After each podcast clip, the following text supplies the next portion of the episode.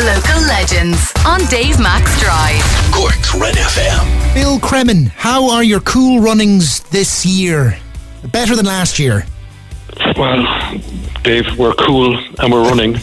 what more can I We're say? cool, we're cool and we're up and running. Uh, hallelujah, Exactly. hallelujah, Jesus, hallelujah, whoever.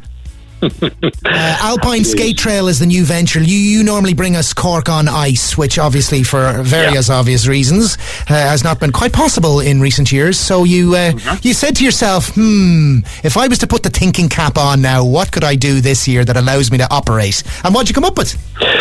Well, we decided that we should do the impossible, um, which is take a pathway down in a beautiful place like Fota, freeze it, and um, see if we can just um, get people to come down.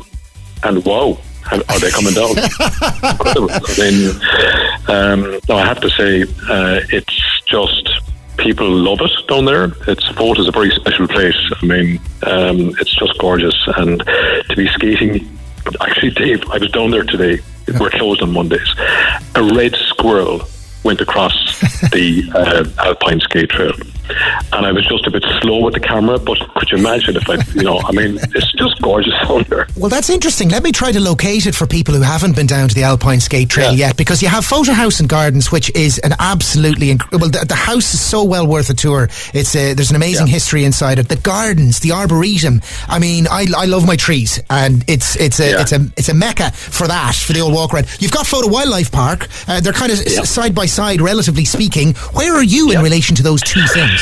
So we are in an area of uh, the uh, wildlife park. Uh, we're adjacent to the wildlife park. Yeah.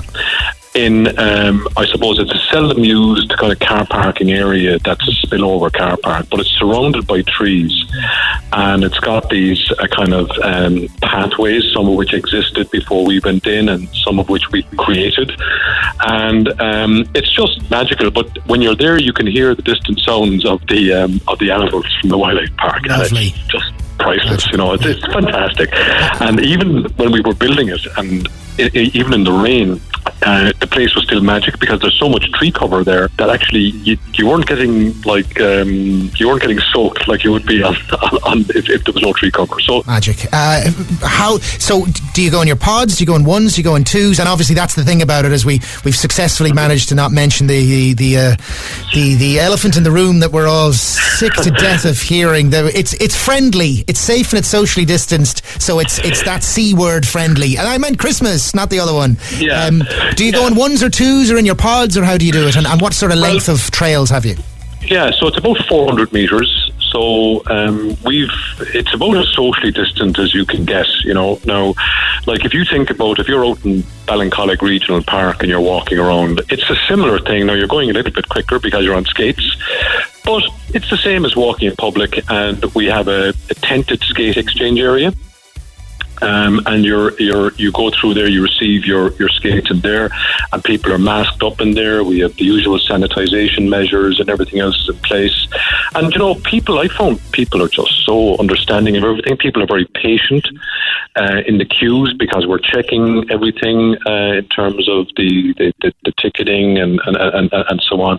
And it's just it's a lovely atmosphere down there, Dave. It's it's, it's absolutely lovely, and people are fantastic because they're understanding, they're patient.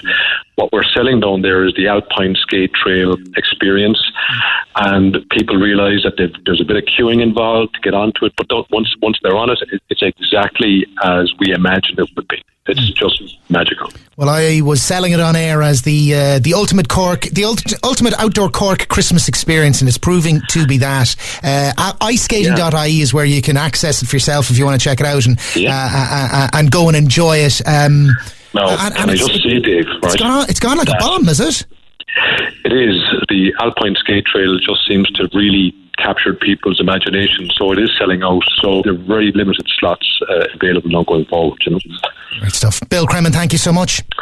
David, pleasure as always. Good to talk to you. Thanks for listening to this Red FM podcast. Don't forget to subscribe and check out redextra.ie for more great Red FM content.